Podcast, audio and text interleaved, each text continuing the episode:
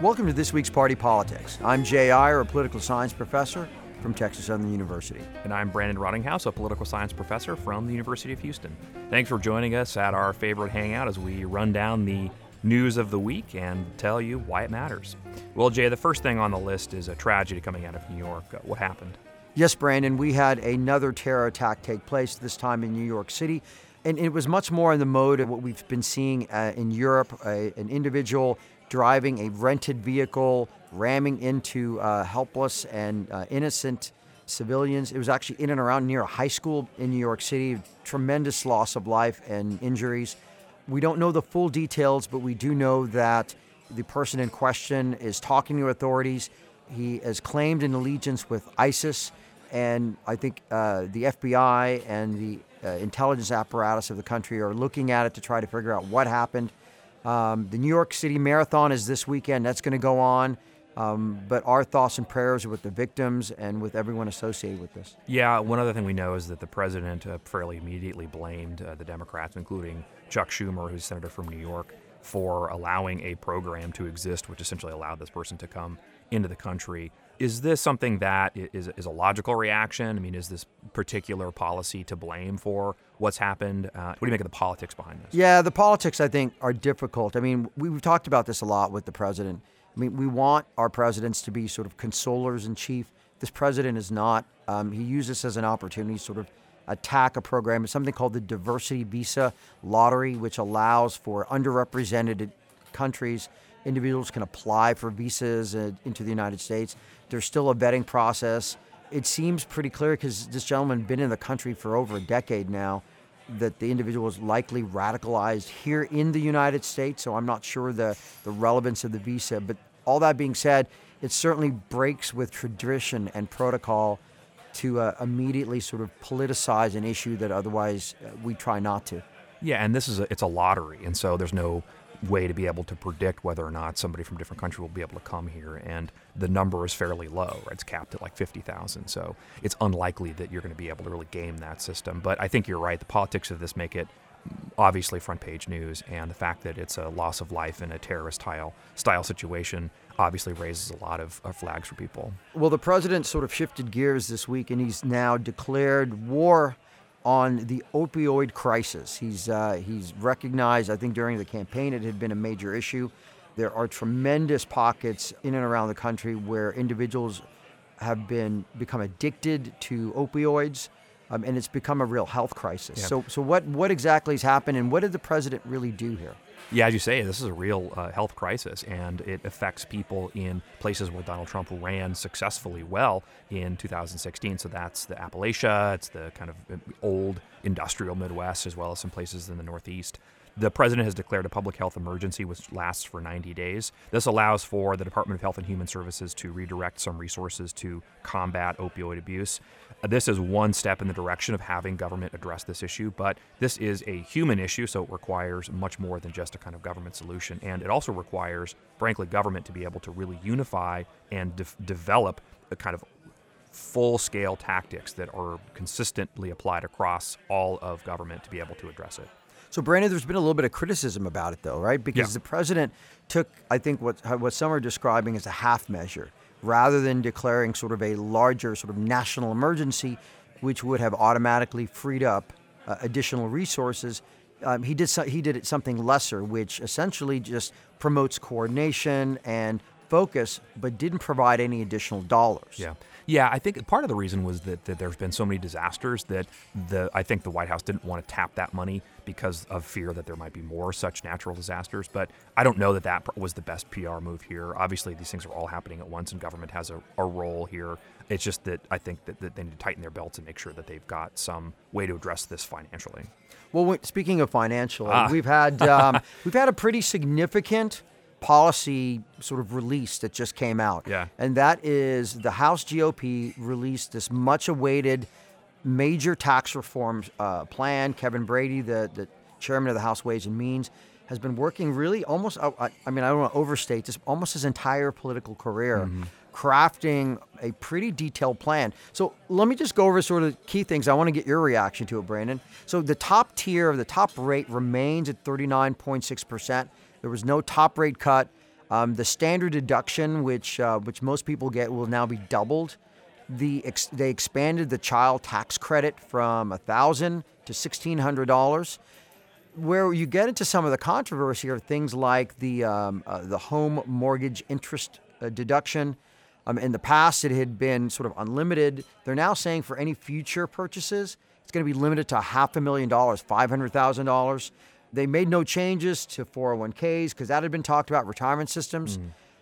And the big one being the corporate rate is now dropped from 35% to 20%. And the last one, which is causing a lot of sort of red state, blue state anxiety, is they want to change the deduction for state income taxes and property taxes. They mm. want to allow 100% deduction for states with property taxes, which are oh, as their primary vehicle, which is disproportionately red states and they want to limit state income tax deductions to only 10,000, which are some of the larger high tax blue states. So that's the plan. It's an interesting compromise. There's some good things about it. How realistic is this moving forward? They've spent a lot of time and energy. They think they've got support enough to pass it in the House. If it passes out of the House, does it does it uh, make it through the Senate? And can you get it all done in a year? In a year, that's a tough call because obviously, although these changes are going to be substantial. It's nothing compared to what all the little exemptions underneath it are going to register in lobbying and you know the jockeying from members of Congress and every other group who wants to have a little slice of this pie. So it's going to take a lot longer than that. I think that's okay. This can take a while. Congress is not supposed to act quickly. This is too important. I think politically, this is a, a good way for the Republicans to be able to right the ship. Uh, they need to get a win, and this is a way to do it. I do think that they might run into some problems. I mean, I think the red state blue state issue is one. I mean, uh, it's clear that government, you know, um, tends to bend towards the will of those people who are actually participating. So having uh, mostly red states supporting the president was part of that.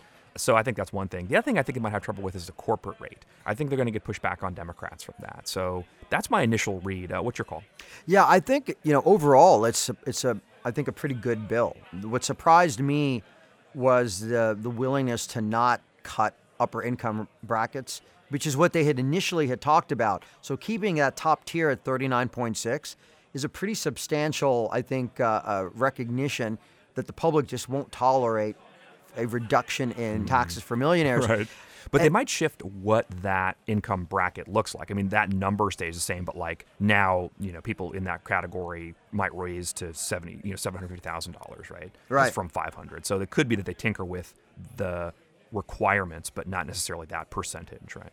Yeah, and, and, and the home mortgage rate obviously is a big yeah. thing. That's one the, one of the most popular uh, deductions, and the big issue there, I think, is will a five hundred thousand dollar limit be enough from an economics perspective, it makes a ton of sense because you're seeing that particular tax that disproportionately affects high income people, especially north of $500,000.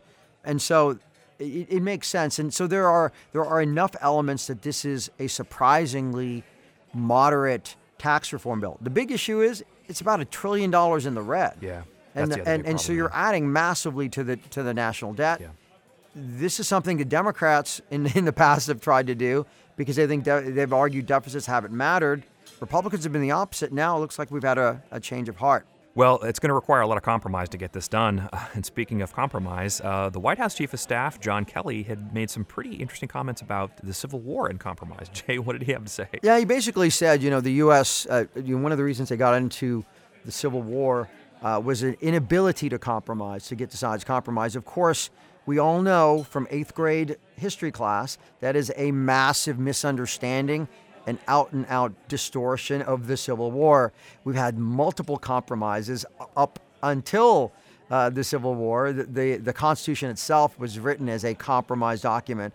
Um, so I think every historian um, just basically said he's just flat wrong. I think Jon Meacham, who, who, famously wrote the Andrew Jackson book, yes, yes. Uh, tweeted and Jefferson, yeah. and Jefferson yeah. as well, tweeted out pretty aggressively that John Kelly needs to read read his books. Um, it's a good way to get book sales. Up, yes, yeah. it is a good way to get book sales. But yeah, it was sort of a silly comment. But I mean, you know, I think it it made uh, General Kelly look very very bad. Um, and and I think the interesting thing is how he was, how quickly he was pushed back. White House chief of staff do not need to give interviews. I don't know why this ever happens. Their job is to be the traffic cop inside the White House, and the fact that this blew up as it did is frankly no surprise given what he said and the fact that it happened. It's not something that is a symptom of well run White Houses, and it's an unforced error that White Houses can't afford to engage in, especially this one, when they're on the brink of tax reform, right? Something they need to have done. Absolutely. Speaking of things blowing up, how was Michael Moore's one man show? Did it bomb? Was it a success? And, and frankly, who cares? Jay, it's I know it's not presidential to point this out, but the president needs to stop tweeting these kinds of things, right? So, uh, obviously, referencing the notion that the president had had tweeted at Michael Moore that the ending of his Broadway play was essentially a total bomb in his very capitalized letters uh, and statement. Uh, but that he prefaced it by saying that he shouldn't say it because it's not presidential to do it. So if you if you have to say it, then it's probably true, and that's a good sign that internally that it shouldn't be tweeted. I wonder what percentage of President Trump's tweets we would rate as not being presidential. Right. Or or that he would rate as not presidential. Exactly. Right? Now he's admitting that there are some that aren't. And so I wonder kind of how many of them in the past that that falls yeah, into. and and just you know, all comedy aside, this is essentially what we've talked about in the past. This is Donald Trump trying to change the subject. This came out right around the time of the Mueller indictments Oh, coming indictments, out. you say. Yeah. Exactly. And so all of a sudden, um, you know, you decide to do this. but speaking of indictments, Brandon, let's take a quick little break. And when we come back, let's talk about the big sort of political bombshell uh, that we've been waiting for for a while. And that is the indictments against several key figures in the Trump campaign.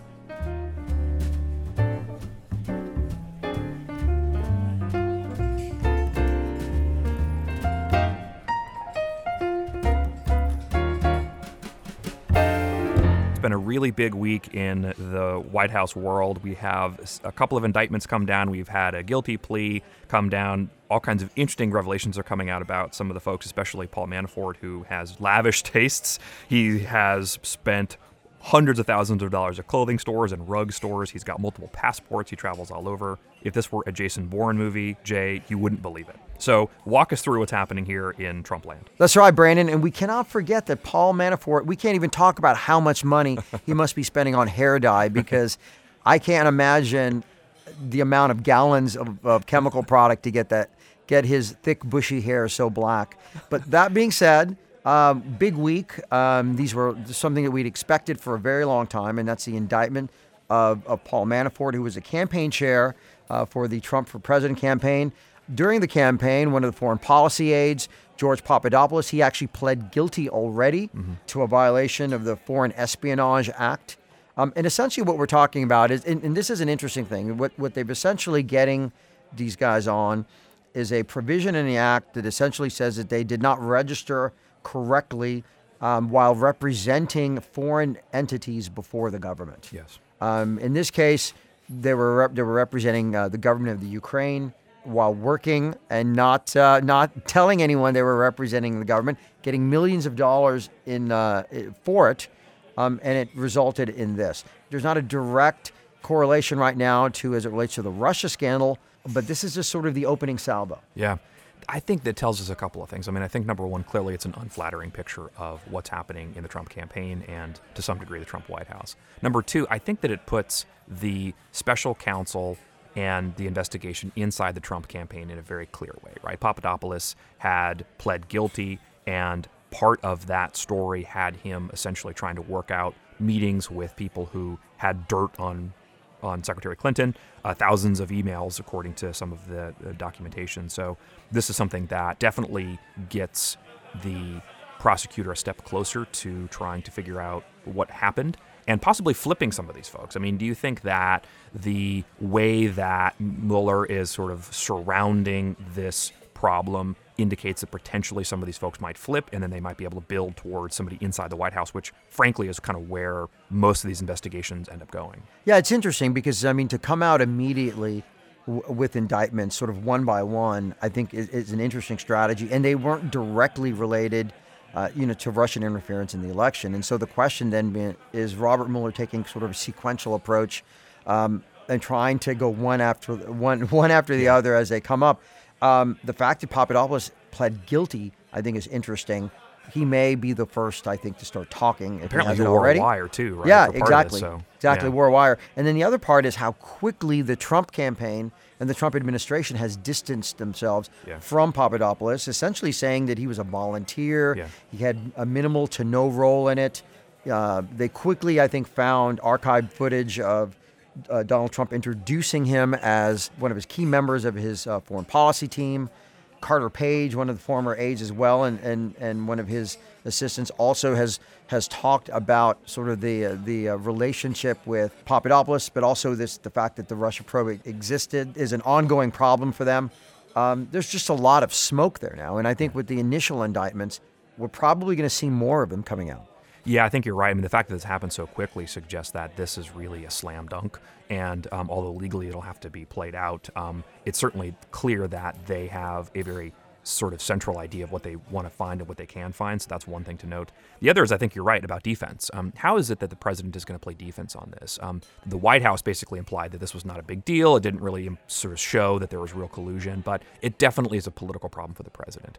One of the other things we know is that when presidents in these circumstances stonewall like the White House has done, it tends to be the case that presidents not only number one are losing popularity, which we see the president doing, but also that typically historically the president has been involved and so this at least um, if it holds true to kind of historic sort of history uh, and some of the broader trends suggests that this really does go deeper and that's why i think the special prosecutor probably is going to use this to get people to flip The interesting thing to me is, are we going to see more uh, Republicans, mainstream Republicans, start to turn on the president on this?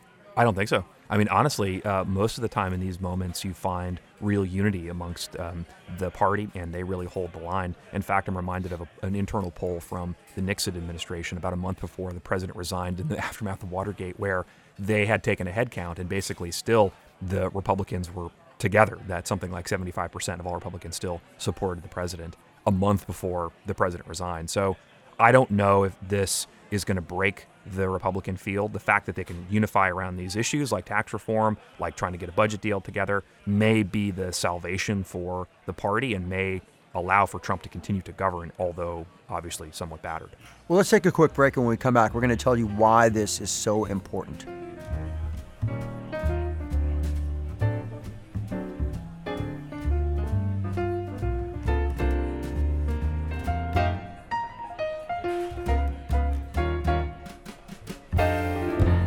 So, Jay, this is obviously a major development for the Trump White House and for the political system. What do we take from this? Well, I think what this does is it lends credence to the fact that the current administration may have real political problems. You're going to see major figures, I think, continue to be um, called to question.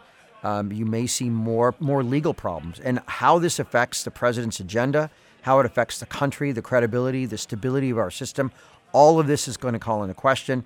Um, we may find ourselves, I think, really questioning um, sort of how the 2016 election process occurred, and I think it goes to the core of our or how we see our democracy functioning. It's tempting to think about this kind of a interaction between the courts and the executive branches like chess, but I think it's more like Chutes and Ladders. So there's going to be lots of ups and there's going to be a very quick down. So we're going to see a lot more characters come and go. My guess is that if Mueller's able to put some of these issues inside the White House and the folks who are currently part of the White House team, then it's going to be a serious political quandary for the president as to how to deal with that. Typically, those members who are close to the president but not the president tend to be uh, excommunicated from the White House during uh, these kinds of moments. So that I think is to come. Is uh, if it's the case that that Mueller is able to continue that. It's also clear that Mueller tends to view this as a very broad mandate. And so it's not just about kind of one thing. Now he's broadened his sense of how there might be lawbreaking uh, to other issues. And that's something that other special counsels have done, and it has really hurt presidents. And finally, just getting at what the president knew and when he knew it. This is a standard kind of Watergate question that we ask since the Watergate hearings. And that's something that the president is going to have to come to account for. And they want to do that sooner rather than later.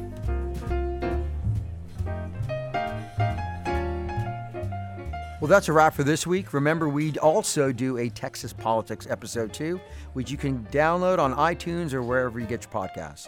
As always, thanks to Houston Public Media, our producer extraordinaire, Edel Howlin, and thanks to our wonderful engineer, Big Audio, Todd Hulslander. Leave us a review on iTunes because it'll help other people find the podcast. If you have any questions, shoot us a tweet at hashtag partypoliticspod or email us at partypoliticspod at houstonpublicmedia.org. I'm Jay Aiyer. And I'm Brandon Rottinghaus. We'll see you next week.